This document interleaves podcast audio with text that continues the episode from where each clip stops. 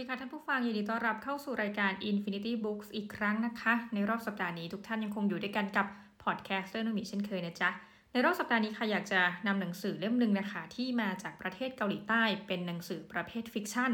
มาเล่าให้ทุกท่านได้ฟังนะคะ ต้องบอกว่าหนังสือเล่มนี้อ่านรวดเดียวจบนะคะแล้วก็เป็นหนังสือที่คิดว่าเหมาะสำหรับทุกเพศทุกวัยจริงๆนะแล้วเป็นหนังสือแนว feel good นะคะ ซึ่งพออ่านจบปุ๊บเนี่ย รู้สึกเลยว่าอยากจะมารีวิววงเล็บจริง ๆ นะ แล้วก็อยากให้ใครก็ตามที่ไม่ชอบอ่านหนังสือประเภท fiction ลองเปิดใจสำหรับเล่มนี้ดูนะคะ หนังสือเล่มนี้เป็นหนังสือปกสีขาว ก็คือมีลวดลายภายในนั่นแหละนะคะ มีชื่อเต็มๆว่าบ้านข้ามเวลาสำหรับเยียวยาความเจ็บปวดเขียนโดยคุณคิมฮายอน แล้วก็แปลโดยคุณสุมาลีสุนจันซึ่งต้องบอกตามตรงว่าหลังจากที่ อ่านหนังสือแปลมาสักระยะหนึ่งแล้วนะคะ ก็ชื่อนี้น่าจะเป็นครั้งแรกที่ได้ยินคุณสุมาลีสุนจันแต่ว่าบอกตามตรงนะว่ากระบวนการแปลทั้งหมดตั้งแต่ต้นจนจบนะคะไม่มีอะไรผิดพลาด เพราะว่าเราอ่านแล้วรู้สึกอินมาก คือหนังสือเล่มนี้มันค่อนข้างที่จะมีความหนาอะบอกก่อนว่าพิมพ์จัดพิมพ์นะคะ แล้วก็ดูแลทุกอย่างโดยสำนักพิมพ์น้ำพุเนาะซึ่งก็เป็นหนึ่งในเครือของบีเลนหนังสือเนี่ยมันมีความหนาเกือบเกือบ300 หน้านะกลมๆสนนราคาอยู่ที่ 250 บาท ตอนแรกก็คิดว่า คือช่วงนี้ไม่ค่อยมีเวลาอ่านหนังสือ เลยคิดว่าเอ๊ะหรือว่ามันเกือบ 300 เนาะเราจะค่อยไปอ่านหลังจากนี้ไหมอ่านเล่มที่แบบบางๆก่อนอะไรเงี้ยค่ะ เพื่อที่จะมารีวิวให้ท่านผู้ฟังได้ฟังก่อน แต่ว่าพอเปิดเข้าไปเนี่ยต้องบอกว่าสำนักพิมพ์น้ำพุเขาจะมีวิธีการพิมพ์หนังสือคือไซส์มันไม่ได้ต่างจากหนังสือเล่มอื่นๆนะแต่ว่าต้องบอกตามตรงว่าความอาจจะเป็นความใหญ่ของตัวอักษรเนี่ยทำให้จริง ๆ นะ 300 หน้าเราอ่านแค่ภายในคืนเดียวนะคะ จบแล้วก็ต้องบอกว่าเข้าเรื่องเลยดีกว่าว่าหนังสือเล่มนี้มันมันดีจริง ๆ นะ ในวงเล็บนะคะ โอเคเรามาดูหลังปกกันนะคะ หลังปกเขียนว่าบนเส้นทางที่แสนคุ้นเคย เส้นทางที่เดินผ่านทุกวัน จู่ๆบ้านหลังเล็กที่ไม่คุ้นตาก็พลันปรากฏขึ้น มีเพียงคนที่สวมรองเท้าผ้าใบสีขาวเท่านั้นที่จะมองเห็น ที่นี่บ้านข้ามเวลาเมื่อก้าวเข้าไป เวลาทั้งโลกจะหยุดเดิน ที่นี่พร้อมโอบกอดผู้ที่กำลังขมขื่น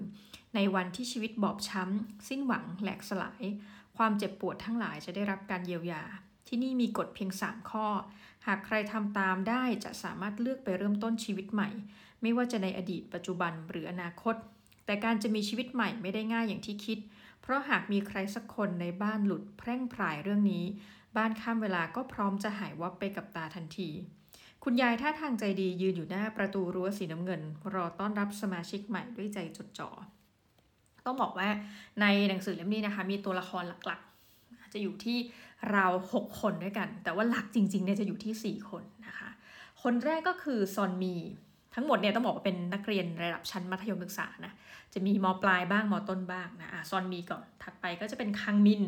เป็นจามองแล้วก็เป็นอีซูนี่ต้องบอกทุกท่านนะว่าเราใช้ความพยายามอย่างมากในการจำชื่อเกาหลีนะคะคนแรกที่บอกว่าชื่อซอนมีเนี่ยเหมือนกับเป็นคนที่ดำเนินเนื้อเรื่องนะคะ เธอเองเนี่ยเป็นเด็กสาวในวัยชั้นมัธยมศึกษาตอนปลาย ซึ่งมีคุณแม่ที่ป่วยเป็นโรคมะเร็ง แล้วก็เอาตรงๆก็คือเป็นเหมือนกับมะเร็งระยะสุดท้ายนะเธอก็มีความทุกข์อยู่ในใจ แล้วก็จริงๆ ถ้าฟังดูก็เหมือนเป็นชีวิตชนชั้นกลางทั่วไปกล่าวคือว่า จริงๆก็มีแม่บ้านนะที่มาคอยดูแลเธอในขณะที่คุณแม่อยู่โรงพยาบาลซอนมีเนี่ยใช้เวลาการอยู่กับคุณแม่ค่อนข้างที่จะน้อยลง คือตั้งแต่พอแม่ป่วยมาเนี่ยเหมือนก็อะตัวเธอเองพออยู่มปลายก็เตรียมเข้ามาหาวิทยาลัย แต่ต้องบอกกำตรงว่าเมื่อไหร่ก็ไม่รู้แหละที่ความสัมพันธ์ที่ว่านี้มันค่อยๆห่างไปนะคะส่วนคุณพ่อของเธอเนี่ยก็ทำงานหนักเหนื่อยมากคือเป็นคนเดียวที่หาเลี้ยงครอบครัวเนาะหลังจากที่คุณแม่ป่วยไป แล้วก็มีเวลาให้กับลูกค่อนข้างน้อย แต่นั่นไม่ใช่ปัญหาสำหรับซอนมีนะ แล้วคืออ่านมาเนี่ยมันจะไม่ได้เห็นถึงความน้อยอกน้อยใจอะแต่มันเหมือนเป็นความเข้าใจมากกว่าว่าเออพ่อเนี่ยแบบค่อนข้างมีชีวิตที่ลำบากนะ เอาจริงทั้งคู่ก็ลำบากไปในคนละแบบนะคะ ถัดไปก็คือคังมิน คังมินเนี่ยจะเป็นเหมือนกับตัวละครลับในเรื่อง คือเราจะไม่ค่อยรู้ประวัติของเขา รู้แค่ว่า เอ้ย ฟังดูก็เหมือนมีครอบครัวที่ดีนะ มีพ่อเป็นอาจารย์มหาวิทยาลัยนะ มีพี่ที่เรียนอยู่ต่างประเทศคือ บ้านก็รวยนะคะ แล้วก็ดูมีความสุขกับชีวิตมาก ๆ ก็เลยสงสัยเหมือนกันว่า เอ๊ะ คังมินนี่ คือแต่ว่าเขามันลึกลับไงว่า ในบรรดาทุกชีวิตนะหนึ่งในสี่ชีวิตที่พูดมาเนี่ย ทุกชีวิตจะมีจุดที่เรารู้สึกว่า อะ เป็นจุดที่เด็กวัยรุ่นทุกคนจะต้องอาจจะเผชิญก็คือ ปัญหาอะไรบางอย่าง เป็นปมอะไรบางอย่างในชีวิต แต่คังมินเนี่ย ตั้งแต่อ่านมาเราจะไม่เห็นนะคะ คนที่สามก็คือจามองโอ้โหอันนี้คือแบบเป็นอะไรสำหรับเราในความรู้สึกคือหนักมาก เธอเป็นเพียงเด็กมัธยมต้นนะที่ถูกเพื่อนรังแก แล้วก็รังแกแบบจริงจังคือเหมือนกับตกเป็นเหยื่อของการถูกรังแกในโรงเรียนนะเป็นผู้หญิงเนาะแล้วก็คนที่ 4 ชื่ออีซูนะอีซูเนี่ยจะเป็นคนที่ไม่ชอบคบค้าสมาคมกับใคร ถ้าให้เราพูดถึงแบบเป็นภาษาแบบปัจจุบันแบบบ้านๆในความคิดเราเลยนะ คือคนขวางโลกคนหนึ่งอะ แล้วก็ไม่ว่าใครที่จะทำดีด้วยเนี่ยเขาก็พร้อมที่จะแสดงออกให้เห็นได้ชัดเลยว่า เขาไม่ไว้ใจคนคนนั้น ไม่ว่าจะเป็นใครก็ตามจริง ๆ นะ ในวงเล็บที่มาทำดีกับเขาด้วยนะคะใน 4 คนนี้ต้องบอกว่ามาเกี่ยวข้องกันอย่างไรอะต้องเริ่มที่คุณยายคนหนึ่งนะคือวันหนึ่งเนี่ยซอนมีก็คือเดิน เด็กนะเดินทางไปโรงเรียน ก็ปรากฏว่าไปเจอบ้านหลังหนึ่งนะตามทางเดินที่เธอเดินไป ซึ่งเอาตรงๆนะเวลาเราเดินไปไหนมาไหนเนี่ยส่วนตัวเป็นคนไม่ค่อยได้สังเกตอะไร ในเรื่องนี้เขาก็พูดถึงลักษณะเช่นนั้น ปรากฏว่าคือต้องบอกว่าวันที่เธอเดินไปแล้วเจอบ้านหลังเนี้ย เธอกำลังใส่รองเท้าผ้าใบคู่หนึ่งซึ่งคือรองเท้าคู่เดิมเธอมันค่อนข้างจะเน่านะ เธอก็เลยบอกว่า เออหรือว่าพ่อจะซื้อมาให้เป็นของขวัญ เธอไม่แน่ใจก็เลยตั้งคำถามแล้วก็ใส่ออกมา ปรากฏว่าคุณยายคนนี้ก็เรียกเธอแล้วก็ชักชวนเธอให้เข้ามาอย่างบ้านที่คุณยายยืนอยู่เนี่ยเธอก็แบบเออเป็นเราเราก็งงเหมือนกันนะเฮ้ยชวนเข้ามานี้จะทำมิดีมิร้ายหรือเปล่านะหรือเป็นแบบมิจฉาชีพอะไรเงี้ยคุณยายก็พยายามเพียรอธิบายเล่าให้เธอฟังนะว่าแบบอะคือคล้ายๆกับอะรู้แหละว่า ถ้าไม่ไว้ใจฉันไม่เป็นไรแต่ว่าเธอเนี่ยจะเห็นบ้านหลังเนี้ย ตราบเท่าที่เธอสวมรองเท้าผ้าใบสีขาวคู่นั้น คือหมายความว่าถ้าหลังจากนี้พอเธอเดินมาสักวันอื่นๆเนี่ยแล้วเธอไม่ได้ใส่รองเท้าคู่นั้น เธอจะไม่เห็นบ้านหลังนี้ บ้านหลังนี้เหมือนกับสิ่งที่คุณยายพยายามสื่อคือ มันจะมอบโชคอะไรบางอย่างให้เธอ ซึ่งเป็นเรื่องดีๆนะดังนั้นก็มาเถอะนะเธอครั้งแรกก็แบบไม่มีการไว้ใจคุณยาย ซึ่งวงเล็บเราก็เป็นนะจ๊ะเธอก็เลยยังเหมือนกับต้องบอกว่าไม่อยากที่จะไปยุ่งขิงนักกันนะคะ จนกระทั่งคุณยายก็เลยแนะนำว่าเอางี้ละกัน อย่าลืมมาหาชั้นวันนี้นะคะในเวลาห้าโมงเย็นยังไงมาให้ได้นะ แล้วก็จะได้แบบรู้กันว่าบ้านหลังนี้มันจะทำอะไรได้บ้างนะคะ เธอก็ไม่ได้สนใจเธอก็ลืมไปละ แล้วก็เหมือนกับวันหนึ่งก็รู้สึกว่า เออ เราก็ไม่ได้มีอะไรจะเสียหายดีกว่า แล้วก็พอฟังดูมันก็อาจจะเป็นเรื่องดีก็ได้นะเธอก็เลยลองเข้าไปในบ้านหลังนี้ ตามเวลานัดจริง ๆ ปรากฏว่าก็มีเด็กๆเนี่ยนะคะอยู่กันทั้งหมด 4 คนในบ้านหลังนี้ คือต้องบอกว่าทุกคนต่างก็ได้รับรองเท้าสีขาวเนี่ยต่างกรรมต่างวาระนะในบางกรณีคืออาจจะแบบมีคุณแม่ให้มาไปซื้อมานะคะแต่ว่าของซอนมีเนี่ยมาแบบงงๆ เพราะว่าพ่อก็บอกไม่ได้ซื้อให้นะพี่เลี้ยงเธอก็บอกไม่ได้ซื้อให้ แล้วมันมาอยังไงก็ไม่รู้ ปรากฏว่าในบ้านหลังนี้ที่ว่าเนี่ยค่ะคืออะหนึ่งก็เป็นเรื่องจริงที่ว่าต้องใส่รองเท้าสีขาว ผ้าใบนี้ถึงจะมองเห็นเท่านั้นใช่ไหมนอกจากนั้นคือถ้าคนสี่คนเนี้ยเด็กทั้งทั้งหมดเนี่ยเข้ามายังบ้านหลังนี้พร้อมกัน เวลาของทั้งโลกเนี่ยมันจะหยุดเดินลงนะแปลว่าถ้าเรานัดแนะเนาะสมมติเฮ้ยเจอกันห้าโมงเย็นเว้ยแล้วก็มาอยู่บ้านหลังนี้นะคะจะอยู่ไปสักห้าสิบปีก็ได้นะเอาพุ่งตรง แต่ต้องไม่ออกจากบ้านนะหมายถึงว่าหรือบริเวณบ้าน เธอก็จะสามารถดำรงชีวิตอยู่ได้โดยที่ เรียกได้ว่าเวลาภายนอกอะ่ะมันไม่ได้เดินไปสักวินาทีเดียวนะคะนี่เป็นกฎแต่ว่าถ้าอยู่ไม่พร้อมสี่คนเวลาก็เดินไปปกตินะเราจะมาบ้านเนี้ยต้องนะถ้าเกิดอยากได้สิ่งที่มันเป็นเหมือนกับของขวัญจากบ้านหลังเนี้ยคือเขาบอกว่าอะถึงเวลาสิ้นปีให้มาเปิดประตู ประตูมันจะมี 3 บานนะคะบานที่ 1 จะเป็นบานแห่งอดีต คือเราสามารถที่จะย้อน ไปในอดีตได้ แล้วก็เขียนความปรารถนาก่อนที่จะก้าวไปสู่ประตูนั้นเหมือนโดเรมอนเลยนะ มีเพื่อนอยู่นะ พอก้าวเข้าไปปุ๊บสมมติเป็นชีวิตที่ปรารถนาเช่นนะสมมติเราบอกว่า เราอยากที่จะพบกับในอดีตเราอาจจะมีความทุกข์เนาะอยากจะพบกับความสุข แล้วก็ลืมเรื่องราวเหล่านี้ที่มันเกิดขึ้นเคยถูกบูลลี่อะสมมติ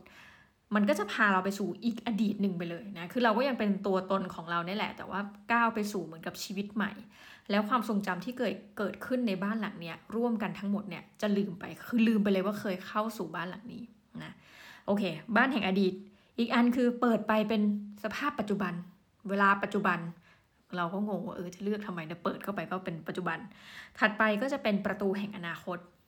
ถ้าเรารู้สึกว่าเราไม่อยากที่จะกลับไปสู่อดีตแล้ว เราอยากไปลุ้นเลยว่าอนาคตจะเป็นไงก็เขียนความปรารถนา แล้วก็ก้าวเข้าประตูนี้ แต่ประตูที่ว่านี้จะไม่เปิดนะคือผ่านไปสักพักหนึ่งเหมือนหลายเดือนทีเดียวกว่าจะเปิด ดังนั้นก็ทั้งหมดทั้งมวลเนี่ยเรียกมาเพื่อให้ 4 คนได้รู้กฎ แล้วก็ได้ใช้เวลาร่วมกัน ทีนี้อย่างที่ได้เกริ่นว่าห้ามแพร่งพรายคือถ้ามีคนแบบไปเที่ยวบอกความลับให้ชาวบ้านเขาปุ๊บเนี่ยทั้งหมดทั้งมวลเนี่ยสิทธิพิเศษทั้งหมดที่มีเนี่ยก็จะหายไปในทันที ว่ากันตรงๆว่าเป็นเราเราก็ไม่เชื่อนะวัยรุ่นทั้งสี่ก็มีความ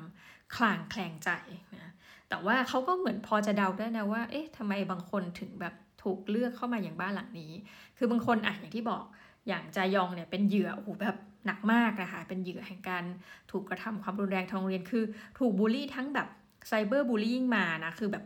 ถูกบูลลี่ทางโลกออนไลน์ ด้วยถูกบูลลี่ที่โรงเรียน คือมีศัตรูแน่นอนอะอย่างน้อยสองคน แล้วก็ศัตรูพวกนี้ก็เรียกได้ว่าเป็นอันตรพานหญิงของโรงเรียนเนาะทำอะไรต่างๆ แก่เธอทำให้เธอรู้สึกถึงขั้นมีความทุกข์แล้วมันก็เลยทำให้เราเรียนรู้ว่าจริงๆในสังคมของเกาหลีเนี่ยน่าจะมีเรื่องนี้พอสมควร เพราะว่าพอเรื่องราวของจายองถูกเปิดเผยกับเพื่อนในบ้านหลังเดียวกันเนี่ยนะทุกคนก็บอกว่าอ้าวทำไมไม่ไปแจ้ง มันจะเหมือนมี กลุ่มหรือคณะกรรมการอะไรบางอย่างเนี่ยเพื่อทำการสอบสวนเด็กเหล่านี้ แล้วก็ถ้าเกิดว่าสมมติเด็กไม่ถูกกันเนี่ยอาจจะมีกรณีหนักสุดก็คืออาจจะถูกคู่ศัตรูคู่อาฆาตที่ทำร้ายเธอเนี่ยอาจจะถูกย้ายโรงเรียนนะหรืออย่างน้อยที่สุดเนี่ยก็ย้ายห้องไม่ให้อยู่ด้วยกัน แต่ว่าจายองก็คือสมมติเราถูกบูลลี่เนี่ยเนาะเราเองก็อาจจะไม่กล้าทำอะไรมากเอาตรงๆ อาจจะเป็นเหมือนฝ่ายกระทำแบบ ถูกกระทำอะยินยอมไปเรื่อยบอกไม่เป็นไรไม่เป็นไรเดี๋ยวมันก็ผ่านไป เดี๋ยวก็อาจจะไม่เจอกันละเพอขึ้นมปลายอะไรว่าไป ทีนี้ปุ๊บนะคะทั้งหมดทั้งมวลเนี่ยคนสี่คนเนี่ยก็ไม่ได้รู้จักกันมาก่อน มีสองคนที่อาศัยอยู่ในบริเวณใกล้เคียงกัน ก็เลยพอจะรู้ว่าเออบ้านคือไม่ได้ไกลกันมาก แล้วพอจะรู้ว่าแต่ละคนเป็นยังไงนะคะยกตัวอย่างเช่น อย่างอีซูเนี่ยกับจายองเนี่ยเขาอยู่ใกล้กันเผอิญว่า อีซูเนี่ยรู้จักความรู้ความลับของจายองที่ว่าถูกบูลลี่เนี่ยก่อนที่จายองจะเปิดเผยนะเพราะว่าเขาก็เป็นเพื่อนของเพื่อนของเพื่อนอะไรแบบเนี้ยก็คุยกันว่าเอ้ยเด็กคนนี้ถูกบูลลี่คือ เธอถูกเอารูปไปตัดต่อถูกเนี่ยล้อเลียนนู่นนี่นั่นนะคะซึ่งต้องบอกว่าในบ้านที่มที่ว่าเนี่ยนะอะเมื่อกี้อาจจะงงว่าเอ๊ะทำไมเด็กสี่คนนี้นะคะต่างคนต่างอยู่คนละที่อะมีสองคนที่อยู่ใกล้กัน จริงๆอยู่คนละเมืองด้วยนะ มีอยู่กรุงโซสองคน แล้วก็เมืองที่ ว่าภูชอนนะซึ่งไม่ได้อยู่ในโซ แล้วทำไมเด็กเหล่านี้ถึงเดินทางมาบ้านหลังนี้ได้ ก็กลายเป็นว่าเหมือนสมมตินะ เราอยู่กรุงเทพแล้วอีกคนอยู่นครปฐมคือเราจะเห็นนครปฐมที่ว่าเนี่ยบ้านนครปฐมเนี่ยอยู่บริเวณบ้านเรา เช่นเดียวกันกับเด็กกรุงเทพที่มาเจอบ้านหลังนี้ ก็บอกเอ้ยสงสัยบ้านเราอยู่แบบแถวตลิ่งชันอะไรเงี้ยเออ ก็จะเดินไปจากบ้านเนี่ยก็จะเจอบ้านหลังนี้เวลาใส่รองเท้าผ้าใบสีขาว นั่นแปลว่าเอาเข้าจริงแล้วเนี่ยพอแต่ละคนออกไปจากบ้านหลังเนี้ยก็จะออกไปพบกับสถานที่ที่ใกล้กับบ้านของตัวเอง หรือใกล้ที่แบบสะดวกเดินทางอ่ามันมีกกฎหนึ่งซึ่งมันจะสะท้อนให้เห็นถึงความเหมาะสม สมเหตุสมผลของหนังสือคือว่าห้ามออกไปจากบ้านพร้อมกัน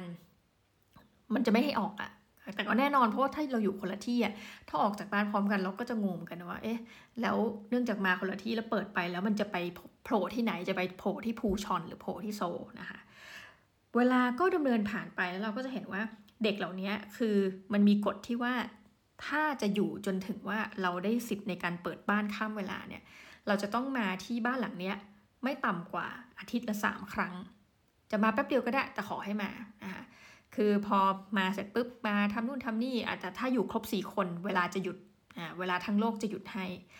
คือเด็กก็เชื่อบ้างไม่เชื่อบ้างแต่ก็มานะคะข้อดีของการที่มาอยู่บ้านหลังเนี้ยมันมี ซึ่งเราสึกว่าเฮ้ยอยากจะแบบอยู่บ้านหลังนี้มากเลยนะคะคือคุณยายที่เรียกให้ทุกคนเข้ามาบ้านหลังเนี้ยจริงๆ ก็จะมีผู้ชายคนหนึ่งคือกลายว่าสองคนนี้เป็นคนที่ดูแลบ้าน แล้วฟังฟังดูคุณยายเหมือนเป็นคนที่คอยอำนวยความสะดวกในบ้าน คือเราจะไม่เห็นสองคนนี้ อาศัยอยู่ในบ้านนะ แต่เราจะรู้ว่ามีตัวตนอยู่ เพราะว่าคุณยายจะเหมือนกับคอยเอาอาหารมาเติมให้นะหรือว่าวันเกิดใครเนี่ยคุณยายก็จะมีการแบบทิ้งความโน้ตเล็ก ๆ ไว้แบบว่าเออสุขสันต์วันเกิดแล้วก็เหมือนทำอาหารไว้ให้นะดังนั้น ถ้ามาปุ๊บก็จะมีอาหารเต็มตู้เย็นอยู่ตลอดเวลา พร้อมที่จะแบบอยากทานอะไรทานได้เลยแบบพิซซ่าก็มีอย่างเงี้ยมี DVD มีอะไรให้ดูเต็มไปหมดนะคือต้องเข้าใจอย่างหนึ่งว่าพอเข้าบ้านหลังเนี้ยเนื่องจากมันเป็นบ้านที่มีความข้องเกี่ยวกับการเวลา ดังนั้นเด็กจะเล่นเน็ตไม่ได้เออไม่มี Wi-Fi นะคะดังนั้นสิ่งที่จะ entertain เขาคือ ก็เด็กก็ได้ใช้เวลามานั่งดูภาพยนตร์ด้วยกัน มีห้องอ่านหนังสือนะมีโซนที่แบบเปิดเป็นอ่านหนังสือได้อะไรเงี้ยซึ่งก็สามารถใช้สิทธิ์เหล่านี้ในการที่จะฆ่าเวลาได้ คือหลายคนก็แบบ เอ้ยก่อนไปโรงเรียนบางทีก็มานั่งพักแล้วเขาก็จะเริ่มมีการนัดกันเนาะคือความสัมพันธ์มันก็ไปเรื่อยคือคนที่เรามีความรู้สึกว่าดูไม่เข้ากับโลกสุดเนี่ยคืออีซูคือไม่ว่าใครจะทำดีขนาดไหนเนี่ยเขาก็แบบแข็งอะ่ะแต่จนกระทั่งพอรู้เรื่องราวเรื่องความลับของจายอง อีซูก็เหมือนกับมีแววตาแข็งกล้าบอกว่า ให้ฉันฆ่าเด็กพวกนั้นให้ไหมเด็กที่ทำร้ายเธออะไรแบบเนี้ยนะ ซึ่งเรื่องมันก็ดำเนินเหมือนกับไปซ้อนกันไปนะกับเวลาที่เด็กอยู่ในโรงเรียนจริง ๆ แล้วเรื่องราวที่มันเกิดขึ้นก็คือว่าปรากฏจายองถูกบูลลี่หนักขึ้นเรื่อยๆ หนักขึ้นขนาดที่ว่าถูกแบบจี้บุรีนะคะถูกเพื่อนเหมือนเคยกลุ่มเธอเนี่ยจริงๆเคยมีกันอยู่สี่สาว แล้วสองสาวที่เป็นหัวโจกที่ไม่ชอบเธอเนี่ยก็แบบไปโพลธนาความแบบโอ้ยน่ารังเกียจเยเด็กน่ารังเกียจอะไรเงี้ยแล้วก็เพื่อนอีกคนเนี่ยก็เหมือนกับตีตัวออกห่าง ปรากฏว่ายีคนที่ตีตัวออกห่าง เพราะว่าก็ไม่อยากตกเป็นเหยื่อด้วยเนาะถูกใช้ค่ะก็คือให้เรียกจายองมาที่ร้านแห่งหนึ่งคล้ายๆกับโอ้แบบเพื่อนก็พูดว่าเอ้ยเราฉันรู้สึกผิดเธอมาเถอะอะไรเงี้ยเธอโอเคไหมพอเรียกมาเหมือนกลายว่าถูกซ้อนน่ะเนาะแล้วก็บอกว่าให้ถ้าออกไปจากที่เนี่ยนะ ก็จะโดนเพื่อนเตรียมกันแกล้งนะคะ ขอแบบโหก็แกล้งหนักมากแกล้งแบบยกตัวอย่างนะ ให้ถอดเสื้อผ้าแล้วก็ถ่ายรูปเก็บไว้อะไรเงี้ยคือแบบกะประจานสุดฤทธิ์เนี่ย คือพอไปทำอย่างนั้นปุ๊บเนี่ยที่สุดแล้วเราจะเริ่มเห็นความสัมพันธ์ของเด็กสี่คนนี้ จายองก็บอกเฮ้ยอีซูเนี่ยมันจะเกิดเหตุการณ์นี้ช่วยฉันด้วยนะอีซูก็มาช่วยอะปรากฏมาช่วยปุ๊บนะคะมันก็เกิดเหตุการณ์ทำร้ายร่างกายเด็กที่เป็นคู่อริของจายอง จนกระทั่งอีซูคิดว่าคือใช้มีดแทงเขา คิดว่าเด็กคนนี้ตายแน่ก็เลยหนีออกมา ก็กลายว่าบ้านข้ามเวลาที่แต่เดิมเนี่ยจะอยู่กันครบ นะจะได้ใช้สิทธิ์กันเนี่ยอีซูเนี่ยกำลังจะขาดสิทธิ์นี้นะคือต้องบอกว่าสำหรับเรานะถ้าเกิดได้ย้อนเวลา ถ้าเกิดได้สิทธิ์ให้เลือกนะคะ เราเลือกได้แค่เวลาใดเวลาหนึ่ง จะไปอดีต จะไปอนาคตหรืออยู่กับปัจจุบัน แล้วสามารถเขียนความปรารถนาได้ แต่เขาบอกว่าเตือนก่อนไม่ต้องเขียนความปรารถนาเช่นนะถูกหวยรางวัลที่หนึ่งอันนี้ห้าม คือมันต้องเป็นความปรารถนาที่ มันก็ไม่ได้มีกฎที่เขียนไว้ชัดเจนนะแต่เราพอจะเข้าใจคือเป็นความปรารถนาเชิงบวกที่มันพอจะเป็นไปได้อะไรแบบนั้นนะทีนี้เรื่องราวก็ขออนุญาตจบเท่านี้ว่าอ้าวสรุปแล้วเนี่ยอีซูเนี่ยจะหมดสิทธิ์กับการข้ามจากบ้านหลังนี้นะไปสู่โลกอนาคตหรืออดีตหรือเปล่านะคะซอนมีคืออยู่บ้านหลังนี้เพราะว่าเธอเห็นใจกับคุณแม่ที่ป่วย ประเด็นก็คือบ้านจะไม่สามารถเปลี่ยนแปลง เหตุการณ์ที่เกิดขึ้นไปแล้วได้ เธอก็เหมือนกับมีความหวังว่า จะโฮแม่เธอไว้ว่า แม่อย่าเพิ่งตายนะ อยู่ให้ถึงสิ้นปีก่อน ถ้าเช่นนั้นเธออาจจะเปลี่ยนแปลงอะไรได้ อันนี้ต้องเป็นลุ้นอีกคู่นึงว่าคุณแม่จะเป็นอย่างไรนะ ในขณะที่คังมินเนี่ยเราก็จะเห็นความลับเขาไปเรื่อยๆนะว่าจริงๆ แล้วเขามีอะไรอยู่ในใจที่เกี่ยวข้องกับบ้านหลังเนี้ยเป็นความลับที่ไม่ยอมบอกใครนะความลับนี้จะเปิดเผยออกมาว่าเป็นอย่างไร และจายองผู้น่าสงสารคือในเรื่องนี้อ่านแล้วรู้สึกสงสารจริงๆอะ่ะคำถามก็คือว่าเธอจะหลุดพ้นจากการถูกทำร้ายร่างกาย ไปเรื่อยๆ ถูกรังแกเป็นเหยื่อแห่งการกันแกล้งในโรงเรียน ได้หรือไม่อย่างไร ไปติดตามอ่านกันนะคะ ต้องบอกว่าหนังสือเล่มนี้อ่านรวดเดียว ย้ำไม่ทีว่า เฮ้ย ชอบมากจริง อันนี้ไม่ได้พูดเล่นเลยนะคะ ยังไงฝากฝังกันด้วยสำหรับบ้านข้ามเวลาสำหรับเยียวยาความเจ็บปวด สำหรับวันนี้ก็ขอลาทุกท่านไปเท่านี้ก่อนนะคะ แล้วเรากลับมาพบกันใหม่กับรายการ Infinity Book สำหรับวันนี้ สวัสดีค่ะ